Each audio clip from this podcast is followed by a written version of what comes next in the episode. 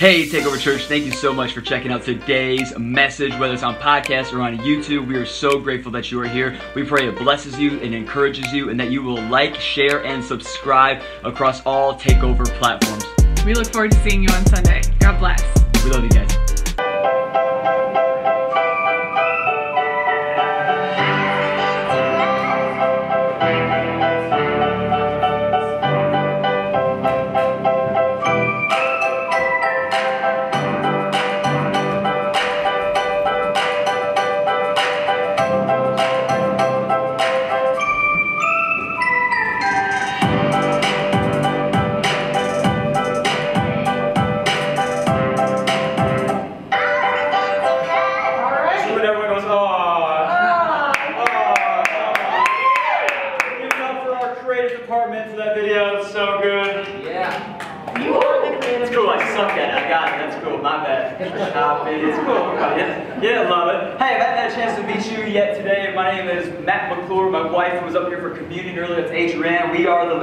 Pastors here at Takeover Church.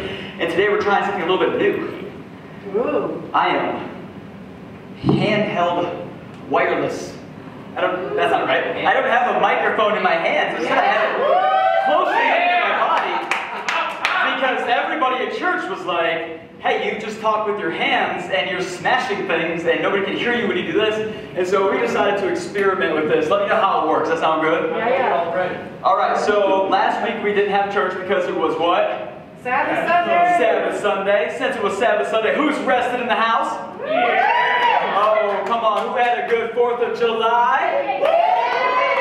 Who else got zero sleep because for some obnoxious reason there is fireworks every single night of the week the last seven weeks of me? But, uh, you know, Who needs sleep? who needs sleep? Exactly. It's, it's good. I'm crazy enough as it is. So, uh, but it's good. We feel really rested, and we just want to say we're a church that, like, like Pastor Scott, who's our associate pastor, is wonderful. Um, when we give things away, we love to just give honor where honor is due. And I just also want to say thank you so much for allowing our team, like not just our staff, like our paid staff, but like all the volunteers, our incredible serve crew, allowing them to take the week, allowing them to go, you know what, I can go camping, I can go do this. I love that we're a church that can get behind that. We invest in our team, we invest in our people, and it's just a small way to say, you know what, let's take a Sabbath, let's recharge, let's rest, let's all go and be purposeful with our rest, not fill it with tedious other activities that we could use to get done, but let's go rest. And I feel like our team really took advantage of that. And I just want to thank you, church, for allowing our people to have a week of rest. Give it up for yourself. Thank you so much. Well, this morning, yeah, it's, it's going to have its own trials, isn't it? Um, this morning, we are kicking off a brand new series called. Summer Loving. Who's excited to talk about relationships today?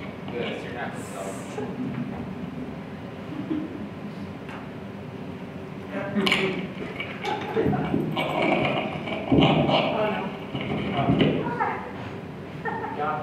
and error, I like it. Yeah.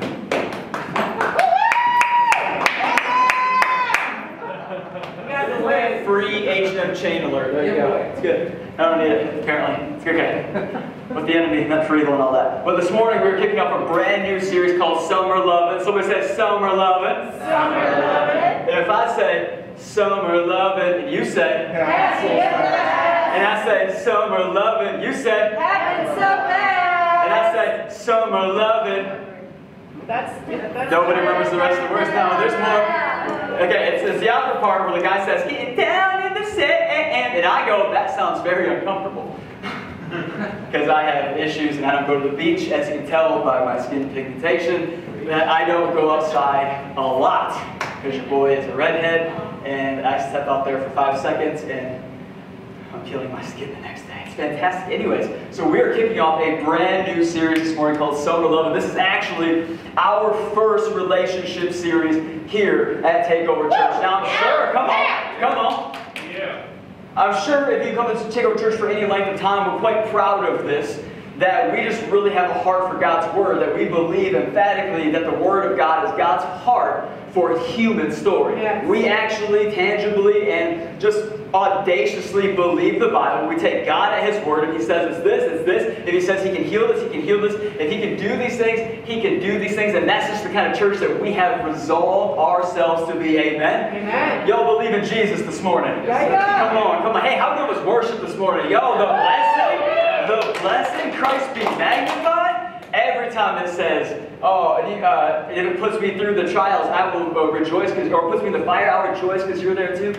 Oh man, that just makes me oh, break inside, and I love it. But worship crew did a great job. But Yeah. as we start this brand new series, Summer Love, we're not sure how many weeks it's going to go yet, probably six or so, but we're really excited about it because we emphatically believe that right now in the world today, I bet you would agree with me, would you agree this morning that right now in the world today, we are so, so just helplessly desperate in the need of a Savior? Yes. Would you believe that if you turn on Fox News or CNN or WOOD TV8 or wherever you subscribe, you get on Twitter, you get anywhere else, and you just go, Lord, where are you? We are in desperate need in 2020. In July 2020, we need a Savior. We need somebody who knows how to do this. We need somebody who wrote the roadmap behind us. We need somebody with an atlas to our future because I cannot see my feet in front of my face. We need Jesus. Amen. Amen.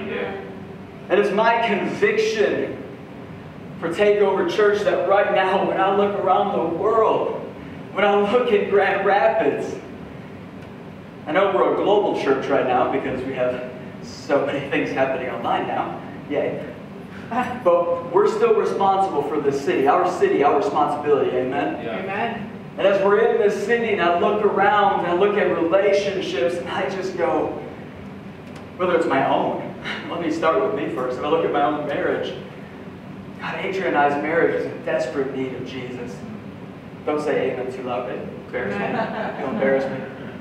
Whether it's just relationships of all kind, whether you're single and you're on dating apps, whether you're dating and you're in like a committed relationship, whether you are someone who is married right now, whether you have been somebody who has been through marriage already and now you, you find yourself, however it came about, there was zero judgment here this morning, but you find yourself recently single again, wherever you are on the relational scale this morning. It's our belief, it's our conviction, and it's the reason we're doing this series is because we believe that Jesus actually wants to have a say in your relationships as you go forward. Amen. Here at church, we're going to sing. And if you know it, you can repeat it after me. But if he ain't Lord of all, Yeah. come on, let's do it one more time. If he ain't Lord at all, he ain't Lord. Come on. Oh, did I botch it? I botched my own mantra. Yeah. If he's not Lord of all, he ain't Lord at all. Right. There we go. And that's what we call the Takeover Church because we exist to see Jesus take over people's lives. And one of these things that we exist to see Him take over is our relationships. Right. Yeah. Because we are in desperate need of a Savior right now in this thing. I mean, who better to define what we call love, what we call marriage, what we call relationship, how we should date, how we shouldn't date, how we should uh, love our spouse, how we shouldn't love our spouse, all of these things. Man, we are looking to the world to, this, to define these things that which it did not create. The created cannot define other created things. Only the Creator can define created things. He made it. Come on, somebody. He put this whole thing into action. This morning, I'm asking that over the next however many weeks, we would just begin to believe Jesus. Actually, maybe just take him at his word just one time in one area and watch what he begins to do. Because for a lot of us this morning, we are in a place and time where maybe you met Jesus later on in life. Maybe you're already married. And maybe now you're trying to figure out how to reformat your marriage because all you saw growing up was dysfunction, was chaos, and even if they grew up and even if they were married and Rockford had a white picket fence, it still wasn't perfect like Jesus is. And so there's fractures. And how many of you know in this life so much more is caught than taught? Right. That's a revelation for somebody this morning. So much more in this life is more caught than it is taught. I don't remember a time in my life. Well, pause real quick. I do remember a time in my life. So when I was about six years old, my father first introduced me to pornography. He and my wife, I grew up in like a war zone of a home, and my dad set me on top of his lap, pulled out his old school Easy Rider magazines, and it was just naked women on motorcycles, and here I am, six years old. My first introduction to not just the opposite sex, because I mean, I obviously have a mother and people in my life, my first real introduction to the opposite sex was via an Easy Rider magazine of naked women on motorcycles. But aside from that moment, which obviously I think we can all agree, that's not good. that's not good. Besides from that moment in my life, I don't remember a time where my dad and my mom ever sat me down and explained their marriage to me.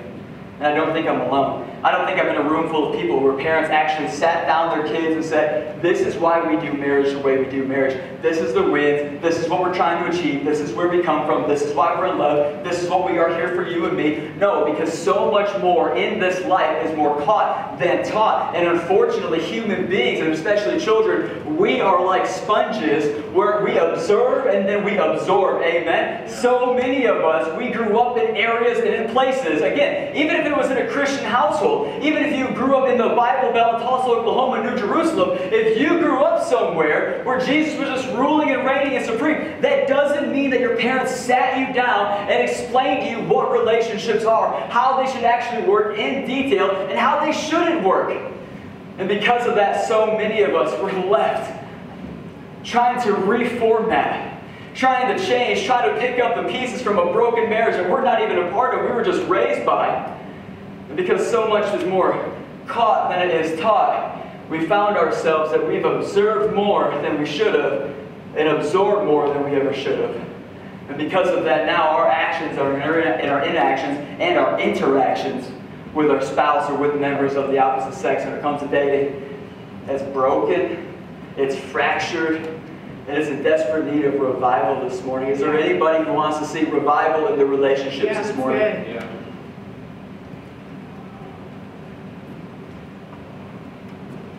For some reason, this lapel thing makes me uh, a little more dry.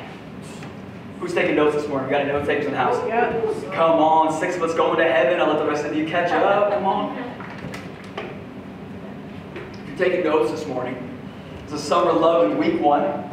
But obviously it's me, so I have some sort of obscure random reference for my message title.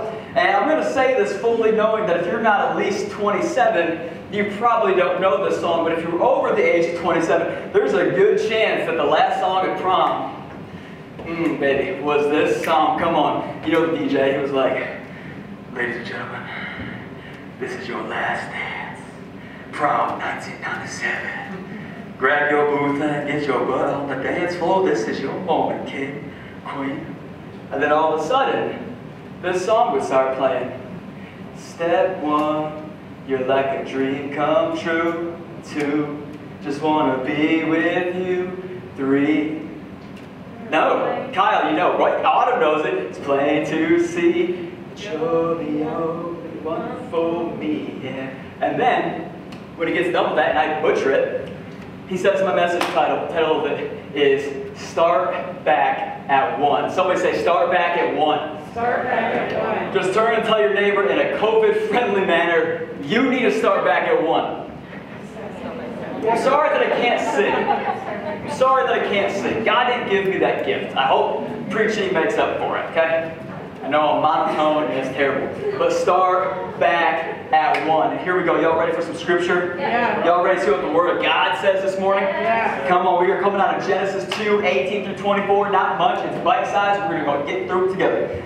Then the Lord God said, It is not good. Somebody say it's not good. It's not good that man should be alone. I will make him a helper fit for him. Now out of the ground the Lord God had formed every beast of the field and every bird of the heavens, brought them to the man to see what he would call them. But whatever the man called him, every living creature, that was its name. The, name gave, the man gave names to all livestock and to the birds of the heavens and every beast of the field. But for Adam, there was not a helper to be found fit for him. So the Lord God caused a deep sleep to fall upon the man, and while he slept, he took out one of his ribs and closed it up its place with flesh, and the rib that the Lord God had taken from the man he made into a woman brought her to the man. And the man said this, this, at last. Oh, That's how I felt when I met Adrienne. At last. Oh, your boy was thirsty. Uh, bone of my bones and flesh of my flesh. She shall be called woman, because she was taken out of a man. Therefore, a man shall leave his father and his mother and hold fast to his wife, and they shall become one flesh. I'm going to read verse 24 one more time. Therefore, a man shall leave his father and his mother and hold fast to his wife. They shall become one flesh. All the son in law said, Amen. Amen.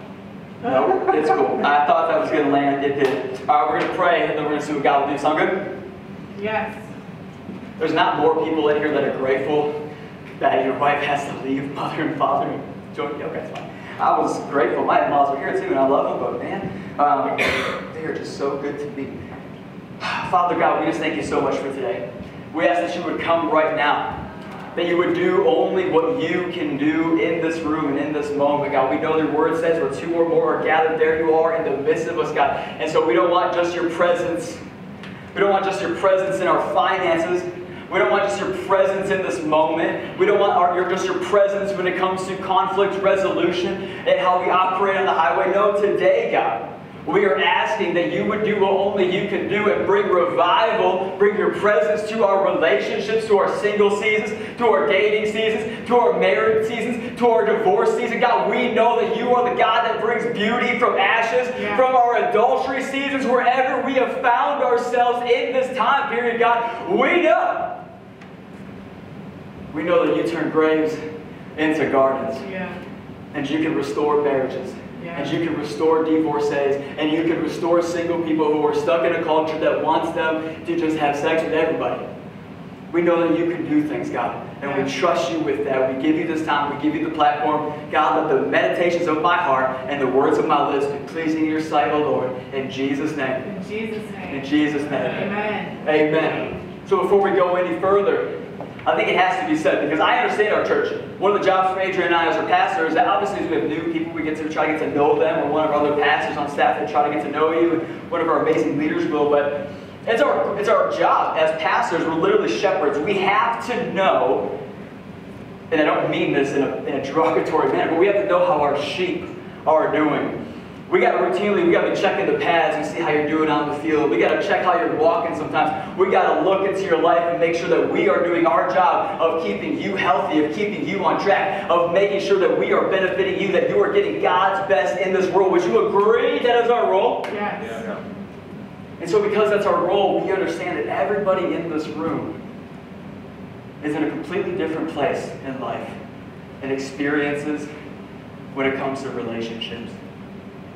There's people in here that have been taken advantage of in relationships.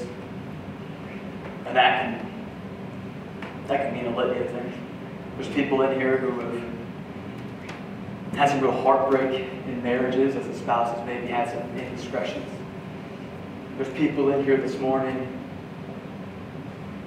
or maybe been married for a, a long, long time, and just extenuating circumstances outside on the peripheral of your marriage has caused your marriage to be a place of contention and bitterness and doubt. There's single people in here who've been single for a long time, and, and it looks like God, I thought this was called take over, not take forever. And so we're all, thank you, thank you. So we're all in these different places this morning. Don't point at Zach Kremer. there are, we're all in different places this morning.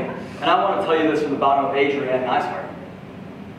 Whenever we do a series here at church, whenever we preach, whenever we sing a song, whatever we do as church, I hope that you know that we would never, ever purposely have a message purposely have a segment in a message, purposely have a worship service set up in such a way where it would ever be to judge you for your past or maim you for your present or to put shame upon you for past decisions and mistakes and hurts that you have experienced. When we come to this table around Summer Loving, it's a fun title, we all know what it's from, but when we come around the table of relationships, it is only to encourage you, to challenge you, to build you up, to edify you for the seasons ahead of you. We're not judging your past, bring your past with you when there's evaluation that can take place because that evaluation of your past will set you free for your future, but we would never judge it. We would never crucify you for it. This is for an edification, for a build up, and never a beat down. Amen, church? Amen. So you got to know this is to set you up for a win for this current season and for every season to come. This is never to man you for the seasons of past. Amen. Is that okay? Yeah, that's good. So we're going to start a relationship series. This was going to be the first thing, the first time that we did this. For me, I think you'll hear about relationships in probably every single message on some part because we, we just have such a heart for the Bible, such a heart for people that man, we're gonna we're gonna apply the Word of God to as many areas as we can because I'm a human and I'm a sinner and I can sit in the front row and I can listen to a great message and then I can be like, ha, he only talked about this. Doesn't apply to me. Ah, he only talked about this. That doesn't apply to me. Adrian only mentioned this. That doesn't apply to me. No, no, no. The Word of God applies for all of us. It's used for the edification, building up of every single person in the body. And that means if I'm going to do my utmost to make sure I hit something in some area where you are struggling or where you need hope or where you need breakthrough. Sound good? Sounds great. And so if we were going to start a relationship series, I thought it was the best idea a lot of prayer because we said it, we announced it, and then I was like, all right, great, God, now we got to fulfill this thing. And I thought, like, man, if we're gonna do this, well, then we got to start peeling back some layers, don't we? We should probably go back to the beginning, shouldn't we? If we're going to do a relationship series, then maybe we should start with the basic model. Maybe we should start back at one. Amen? And so we go back to this moment in time where we see the very first man and woman interaction, where we see the very first marriage, where we see all of this start. And man, I felt like when we started this series, there is no better way to bring this to you than to start back at one and see what our God has to say about our marriage. We need a Lord of our relationships, don't we? Yes. Now, I can feel a little tension. Because if we're being honest this morning, we actually don't like that verbiage. We don't want a Lord over our relationships, do we? No, no, no, because we're broken, we're fractured human beings, and we would rather have the final say on our word, and that is for, and that's the reason most of us find ourselves in the position that we did, or our parents found themselves in the positions that they did, because we feel uncomfortable no, no man's going to tell me how to have a relationship. No woman's going to tell me how to have a relationship. No old book is going to tell me how to have a relationship. But friends, I'm here to declare to you today, Jesus wasn't just a man. He was fully man and fully God. The Holy Spirit isn't just some mythical ghost. He is alive and active on the inside of every single Christian, directing you as you should go and trying to pull you back from darkness daily. And the granddaddy of them all, Father God, He's the one that dreamed you up and imagined you and breathed you into this world. Yeah. He created marriage. He created relationships. He created community. He showed us how to do that, not just with Adam and Eve, but he shows us how to do it with himself, three and one, one and three. He understands that you and I, we were made for community. We were made for relationship. And so if we were going to do this thing, I wanted to start back at one. Does that sound good? Yeah. So when this verse starts off, God says, It is not good that man be alone. It is not good that man be alone. He's saying, Adam, you have got things that you're going to do in this previous time. Amy, you have got things you were going to do in this previous time. Scott, you have got things that you were going to do in this previous time. Your call is not connected to your spouse. Your call is not connected to your marriage. You will have a call in your single season, and then you will have another call in your married season. And some of us have got to get this because we feel if we are single, we are aimless. And I'm telling you, friends, if you feel aimless in your single season, you are doing it wrong. Right. There is always a goal in your single season. There is always something that God wants to do through you and in you in your single season. And, and here we see Adam in his single season. This is probably something that we never ever talk about in church, but here we see Adam in his single season. God's saying, later on in the scripture, yeah, I'm going to bring you a spouse. I'm going to make you a helper. I'm going to do all these things. Someone that's going to encourage you and strengthen you and come alongside you and you're calling you're going to come alongside them and theirs. And you are just going to be this power team for Christ. And it's going to be amazing. He's going to do so many things for you. But there is, there is an assignment in the singleness. And for Adam, it's in this moment that we see Adam. He's, he's tasked God has given him an assignment. God has given him a calling, and it was naming all of the livestock. And friends, if I could just speak to you for a second, very candidly, once Adam was done in his season of naming the livestock, only then did God bring him his bride. And what I mean by that is this that some of us, the reason we're disgruntled in our single season, and trust me, I'm to hit the gamut this morning. Don't worry about it. We ain't staying on single this whole time. But let me talk to the single people real quick. The reason, thanks, Nat. Come on, girl. The reason some of us feel so underdeveloped in this season is because we never completed the assignment in the previous season. We tried to move forward, we tried to move on. We wanted a relationship, we thought we were ready, but there's an assignment for you to complete in a previous season, a faithfulness for you to have, a call for you to answer, a place for you to go and complete your assignment with God. And some of us, we got bored and we got over naming all the livestock and we just wanted to jump straight to the relationship, straight to the marriage. We didn't want to complete college. We didn't want to complete this. We didn't want to work on our pornography addiction. No, instead, we just wanted the boo thing. But the reason you feel so underdeveloped in this season is because you did not complete the assignment in the previous season. I'm preaching to anybody this morning. I'm going to park on somebody's front lawn this morning. It's going to be awesome. Underdevelopment, can I speak to that for a second? Underdevelopment. We hate that. Development sucks. Wanna know why development sucks? Because development takes time. Right. Development takes commitment. And de- development takes intentionality and purposing and making sure you are putting yourself in the place in the lane where God wants you to be. And then you have to remain steadfast in that lane where He has called you to be. And then and only then, after He feels he you, after He feels you have completed that assignment for His life, will only then will He bring you into the promised land. Come on, somebody. We're looking for the promised land, but we didn't finish our assignment in the previous land. We're looking for our promised land, but we didn't complete our assignment in the previous land, somebody. Come on.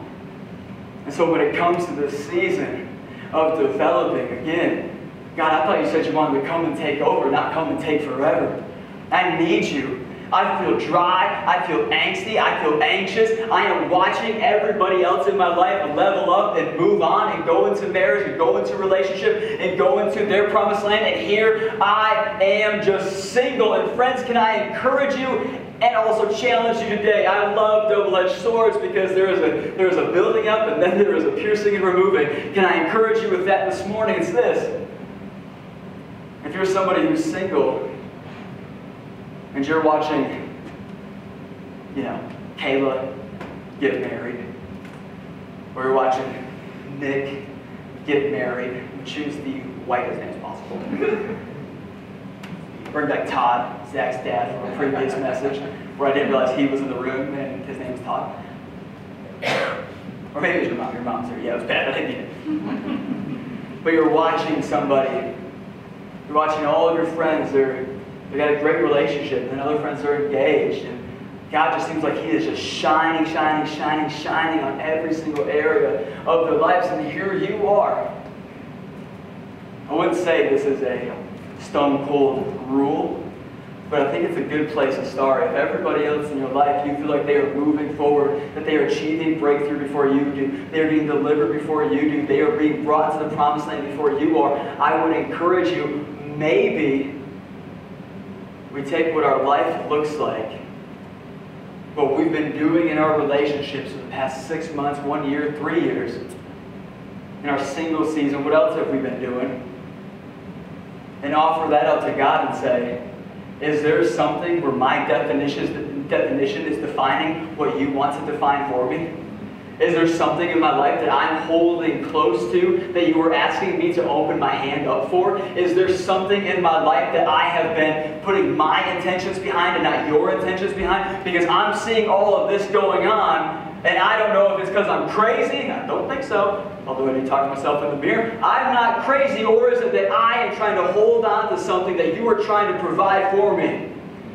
Am I making a way where there is no way for myself and just getting absolutely nowhere? Or should I be trusting you in my single season? Should I be trusting you with my marriage? If you want to define my single season, then help me, Lord, remove my definition from it. Because right now, my definition is lonely. My definition is insecurity. My definition is feeling left behind. My definition is all these things that are keeping me from fulfilling and achieving the promises of God in my life. And so, maybe for some of us, if we want to get started on the path of breakthrough in our single season, well, maybe we need to reevaluate how we've been doing our single season. Yeah, Amen. That's good. That's good. And so Adam, I love this. Says he, this is really, this is really, really niche, and I don't think anybody ever sees this. And uh, then they have sweet tag it in the, the podcast post because I probably did not make this up. But I love this moment because we see Adam name all the livestock, and then God says something like this. God says, He was done naming the livestock, and He did not find a partner fit for him among them. Could a word for some of us this morning be maybe if we want to get into the promised land, we need to quit trying to make play with pigs? Maybe some of us this morning, if we're looking into move into the provision season of our lives, we need to quit hanging out with pigs. Maybe we need to quit hanging out with livestock. Maybe it's time that we quit trying to look for partners among the pigs and we start walking in what God says is best for our life. Amen. Am I preaching to anybody this morning? Good. Adam, who's finished with the livestock, and he didn't find a partner fit for him among them. I mean, how could he? And it sounds like 2020's generation of Generation X, or whatever which one they are. I don't know. I'm a millennial. I only care about myself. But, get it, get it.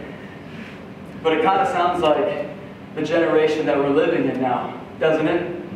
We're looking for marriage in all the wrong places. We're looking for sex in all the wrong places. We're looking for we're looking for relationship in all the wrong places. We're looking for friends with benefits in all the wrong places. I'd rather have a marriage that's great with benefits than friends with benefits. Am I preaching to anybody this morning? Yeah. Some of us, we have got to quit trying to find a partner in pigs. Amen. Amen. I know that's not the most glossy one-liner I've ever had. I know it may not be something you want to tweet, but I feel like it's a word for us this morning. Amen. Yeah. Speaking of starting back at one, calling and sorry, and purpose isn't exactly where I wanted to land here today. Instead, I want to fast forward a little bit in this verse because I think if we're going to start back at one, I think we need to begin to look at our definitions.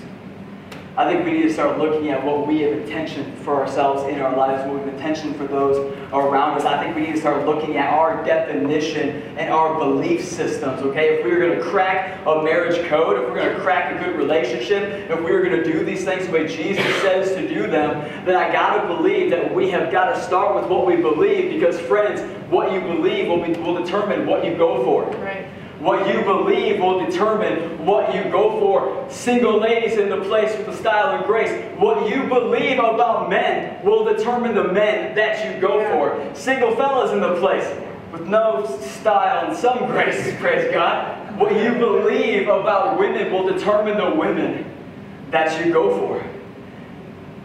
We're so often in this life, we're looking at our relationships, or we're looking at our single season, or we're looking at wherever we find ourselves in this place, and we are disgruntled, we are distraught, we feel hopeless, we're over it, and we are, but at the same time, it's just as much as we are over it, we're still wanting it, which is ridiculous. And here we are, we find ourselves just in this conundrum, good word, we find ourselves in this place. But I wonder if the reason we keep going back to the same women, and the same men, in the same places, with the same group of friends, different names, same clothes, same style, same interests, same bars.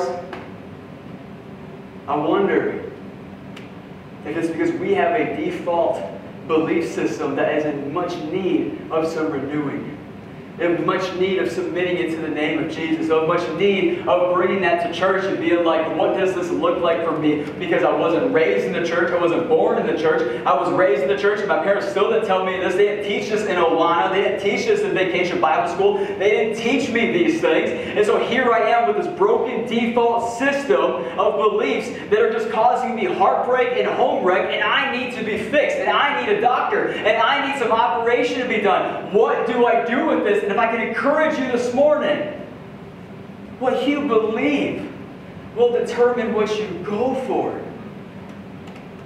Can I talk to the men real quick in the place? Fellas, what is it that you believe about women? This sucks, by the way. It's a hard, it's a hard topic. What do you believe about women?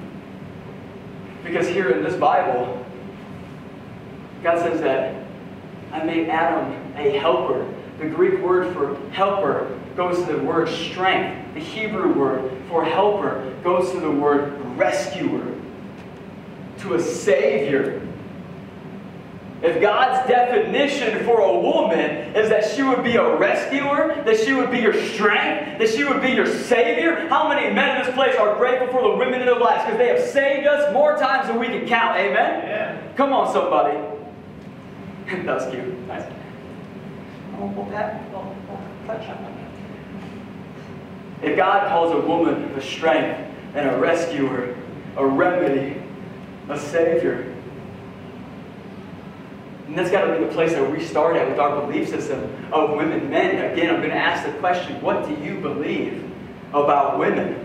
Do you believe that they're a strength? Do you believe that they are due honor? Do you believe that you are called to protect them and to love them and to build them up and to provide for them and to be taking care of them? That they were not taken from your side as a rib for you to dominate, but they were taken from your side as a rib for you to protect. What is it that you believe about women? Because what you believe about women will determine how you act towards women. That's right. It will determine what kind of women you go for. Or is our belief system about women that they are weaker and that's why they need protection? That ain't true. That they're just there for us to dominate, and domineer, and get what we want and throw away. Do you believe that their body is yours to do whatever you wish? Do you believe that you are God's gift to all women? What do you believe about women? And I believe that if we peeled back again in our lives and we went back in the time machine and we evaluated six months to a year, the last three years, you look at the relationships you've had, the relationships, the one night stands, the friend with Benny's, the previous engagements, all of these areas in our life, if we were to look at those things, I believe our previous actions will tell you what you believe about women. I hope this is good preaching because I feel like it's hotter than hell Yeah, here, and I am just worried. It's good. It's good. this is good. Yeah. What do you believe about women?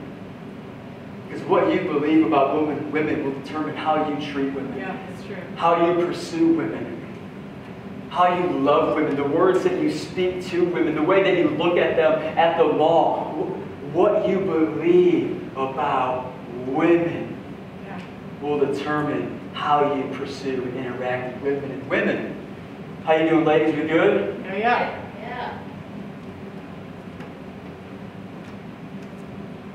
Ladies, what do you believe about men? What do you believe about men? Because just as disturbing as what I just lifted up, I would say that's disturbing, right? Yep. Saying like, here's what God says and this is how it should be, and then go, oh, so often this is how it is for us, right? I feel like that's quite disturbing. That's a disturbing contrast. I feel like we're very off the mark. I feel like I am very off the mark all of the time when it comes to this very specific subject. And so I want to speak to the ladies real quick because as a man and as someone who wants to protect you and as the shepherd of this house, you best know that I will come at somebody with a rod and a staff if they come for any of you women inappropriately, okay? I will rain down holy fire. I got no problem squaring up in a parking lot for the ladies to take over church. Yeah. Say I won't.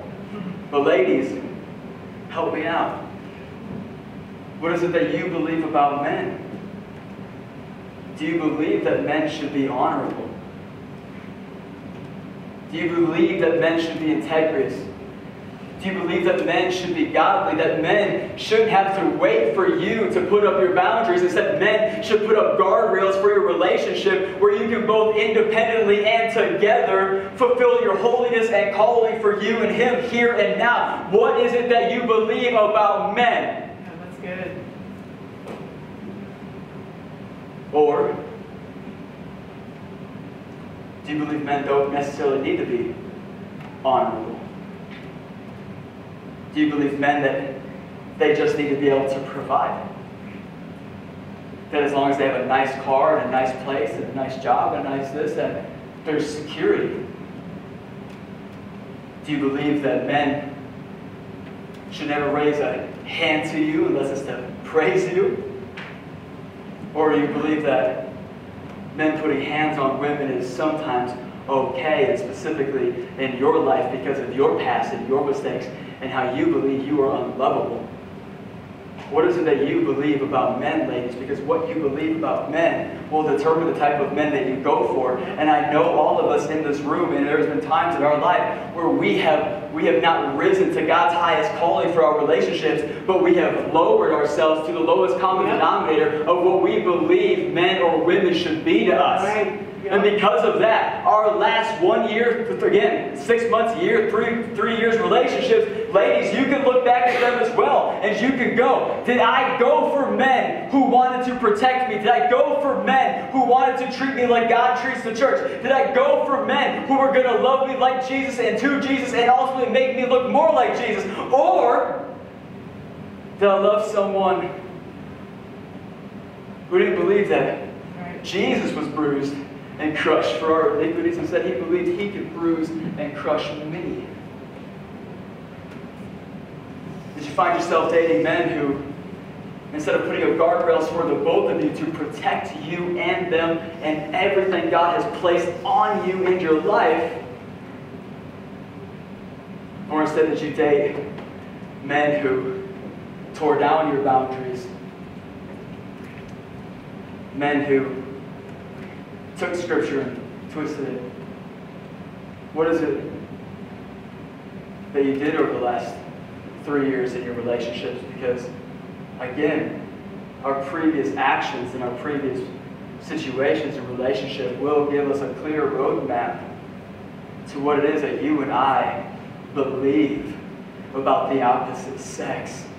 I want to start back at one today because there are some definitions in our lives that God wants to nail down for us so that we do not fall to the lowest common denominators. No, but we would live to God's highest calling for our relationship. There are some things in our lives that God wants to define, that God wants to protect, that God wants to instill on the inside of you so that you don't get taken advantage of, so you don't find yourselves in those places to be taken advantage of. There are things in our life right now, starting with relationships, that we need to evaluate evaluate today what does my what does my past look like because that's not what I want to believe about women.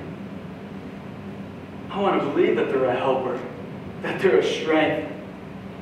I want to believe that men are supposed to be men of valor, men of humility and honor, who's going to take care of me like Jesus take care of the church. That's, that's the kind of man that I want to begin to pursue. And I believe if we put God's definitions in place of our own, because you and I, we love to have control. We do. We love it. Ain't nobody on God's green earth going to tell me how to have a relationship, tell me how to treat my old woman, not tell me how to treat my old man. Ain't nobody. It's like, how about we just, you know, we start petitioning the God of this green earth and asking Him what, what your relationship, and your marriage should look like of the soil that He pulled you from on that green earth. Yeah. Speaking of starting back at one, what about the marriages? What about marriages in the place? I have an awesome marriage. I love my marriage. I'm sure your marriage is great. I want no other marriage than Adrian and I's. None. Why? Because we fight hard, and we love hard, and we pray hard, party hard, and we believe hard, and it is awesome. Even in the worst moments, it is awesome. But there's some things in our own marriage that when we got married, before we got married, we talked about these things, and I said, Well, I sure as heck don't want to bring anything that I saw growing up into our marriage. I want God to begin to define our marriage. What does His Word say? Because what I saw was abuse, what I saw was chaos, what I saw was a war zone, what I saw was neglect, what I thought, what I saw was uh, absence. What I saw was not great. Praise God, they got a great marriage today, mom and dad. They're really great grandparents, and I love them for it. But when you're in a marriage and you hear topics like this, some of us, we feel like, you know what? Well, now we just got to throw the baby out with the bathwater. There's been too much bad for there to ever be good from this thing, and that's not true at all. If we start back at one we begin to reevaluate, we start having revivalist conversations in our relationships, specifically in our marriage together in unity. I know this isn't always easy, and I know that spouses are sometimes at different places with church and with Jesus and with Christ and with all of these things and their salvation. I understand that, but all it takes is one spouse, and if you're a woman in here, it's probably usually going to be you, and I apologize for that. As men, we have had not great examples leading the way for us of how to have healthy dialogue and conversation and confrontation and clarifying in a marriage, so it might end up falling on your shoulders. And I pray that you got strong shoulders because men, we can be stiff-necked and hard-headed, and we need a lot of grace and a lot of time and a lot of nagging. To be honest with you, come on, somebody. All the ladies said, "Amen." Amen. It might end up falling on your shoulders if I'm being honest this morning, but there is revival for your relationship if we would begin to begin intentionally talking about these things because again, we're here 50 years in marriage, 15 years in marriage, 5 years in marriage, doesn't matter where you're at in your marriage. And there's some things that, you know what? You didn't have Jesus when he got married. All you were worried about was, well, I was pregnant, dad was going to shoot him, and we had to figure this thing out. Or we didn't have Jesus and we were just getting high all the time and we thought we were in love and we got married and all of a sudden here we are all these years later and or maybe we had some sort of West Michigan Christian upbringing, but it had never really stuck when it came to our marriage because we did this and we did that and it looked anything but Jesus. And here we are. We have Jesus now. We're in church. We're in Christ. We're working out salvation. And you know what? When I got married to him, well, I didn't. I didn't take into account that maybe I need somebody to fulfill my needs emotionally and intellectually and spiritually. I just took into account that I needed somebody who was going to provide because we had a baby on the way because we were having too much fun before we were supposed to. And now here we are 10 years down the track and I'm hearing that God has a purpose for my marriage. And so how do I begin to discover that now? Because for a lot of people, they'll hear messages like this and they'll, their mind, for some random reason, will actually tend to go towards divorce. And again, no shame in here. If you've been divorced, God can redeem everything. He may not redeem that marriage. Life circumstances might have moved beyond that. It might have been a really bad place for you to be in in the first place. It might have been because of a lot of bad decisions. But what God can do is to begin to write you a new chapter in this new season. And what you can do with this series is go, okay, divorce happened not great. I got a lot of brokenness. I need to suss this out. I need to pray for them. But God, come and reevaluate my definitions from this day forward because I'm hearing Pastor Matt say all these things. You know what? I'm going to look for an honorable man. I'm going to look for an honorable man who is willing to fulfill the call of his life and be a father to sons and a husband to a divorcee and to make her holy like our Bible says to do. Come on, church. That's what we're not going to chuck stones at them. We're going to build them up. Yeah. Sick and tired of that. God can do a new thing. Who are you to limit when that new thing can start? Yeah. Yeah. But today, this is my call, this is my my hope this morning is that maybe if you're a man today and you got married again for all the wrong reasons, I worked for the dad of the company or whatever it may be, and or the sex was great and the downtime was crazy. But we got married, and I thought that's what I was supposed to do, what we were doing. And now here we are in church, and I find out there's a purpose to this whole thing. And the purpose doesn't start with a new spouse for you, it starts with your, your spouse for you, and you guys decided, no. How do we put these things into place? How do I become the strength for you? And how do you become the honorable man for me? Am I preaching to anybody this morning? Yeah. Yeah. I know we got to get ready to start to close up five minutes ago.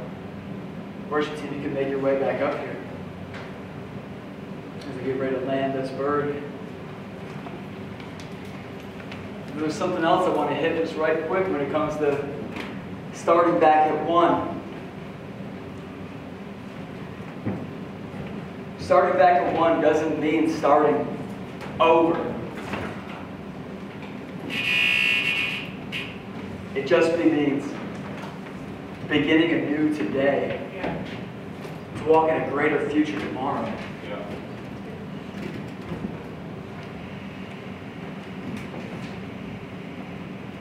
So if you are married today and you realize that you've been married for a long time and you didn't start off on the right place and the right foot with the right principles, I want to encourage you. It's going to sound weird to say. Because the world we live in, your best sex is your next sex if you start with these principles today. Your best intimacy is your next intimacy if you start letting God define what you believe about men and about women.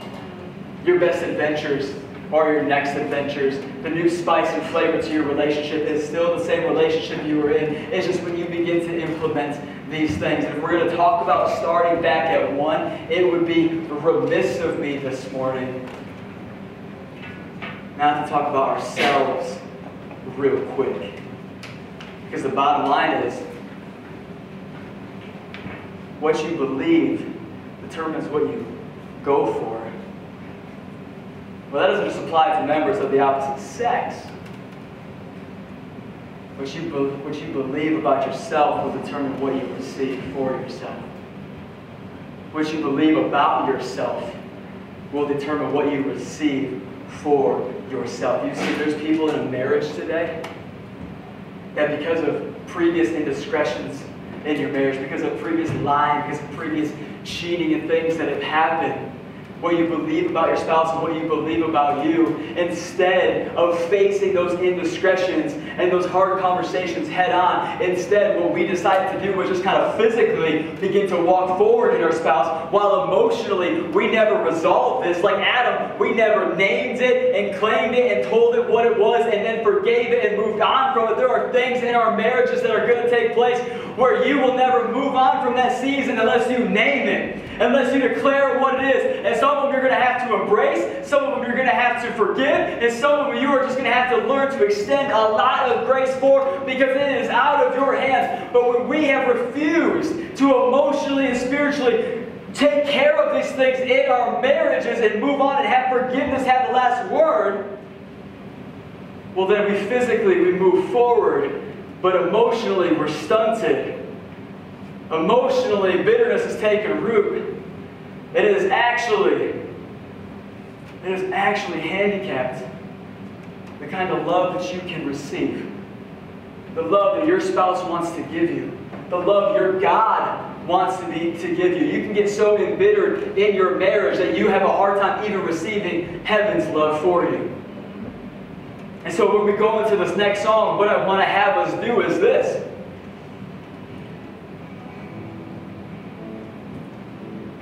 I want us to reevaluate. Maybe it's not your singleness that you need to reevaluate. Maybe it's not your marriage that you need to reevaluate. Maybe it's what you believe about yourself that you need to reevaluate. If Christ's blood on the cross was enough for your past to God, it has got to be enough for your past for yourself. You have to begin to believe today if you are going to have a healthy single season, if you're going to have a healthy marriage, if you are going to have a healthy previous marriage season to divorce season to start relationship again season, wherever you fall in this area, if you are going to have success, if you are going to have breakthrough, God only desires breakthrough for you. Maybe you haven't heard that, but He's actually good all of the time, and all of the time He's actually good, and that's in broken marriage, and that's in single seasons that are dry and it's in divorce, and it's all these places. God desires breakthrough for you. And if you are ever going to receive what the kingdom has for you, you got to determine what it is that you believe the kingdom has for you. What you believe you are worthy of receiving. Because God determined that you are worthy of receiving Christ. Because only once you've Christ that that He can truly begin to walk in that new relationship, in that new marriage, and this newness that He has for you. Start back at one today. Start back at one. Would you stand your feet? We're going to get ready to go back into this last song real quick. And we just, because reason we're going to do this because we want to give you a moment reflect, a moment to be with God, a moment to be with the Holy Spirit, and just go, you know what? I have believed that I am unworthy of love. And because I believe I'm unworthy of love, He can't actually give me love because I can't receive it. I believe I'm unworthy of a godly woman, and because I believe that, because I believe that I'm broken, I'm fractured, I only ultimately hurt her. Instead, I just have a bunch of bedmates and roommates and friends with benefits, and I just further wrap myself up in chains of of sex and identity and things that are confusing. I have no way of getting out of them, but I know I don't deserve that. God wants to give you good things. And He wants you to be able to give and receive those good things. Specifically in relationships today. So as we bow our heads and we close our eyes right now, around, this moment is our incredible worship team just begins to lead us right here, right now, I want you just to make these words your own. If you're not wanting to sing these songs, but you just want to get with God right now and just ask Him. We have a portion of scripture where this man says, Jesus, I believe, but help me with my unbelief. If you good relationship, and a good singleness season for you, ask Him to help you with your unbelief. Teach you to receive things that He wants to give you from heaven and to give you the integrity and the honor and the strength to embrace these challenges head on because on the other side of this confrontation conversation is the life that God has for you. Let's sing Amen.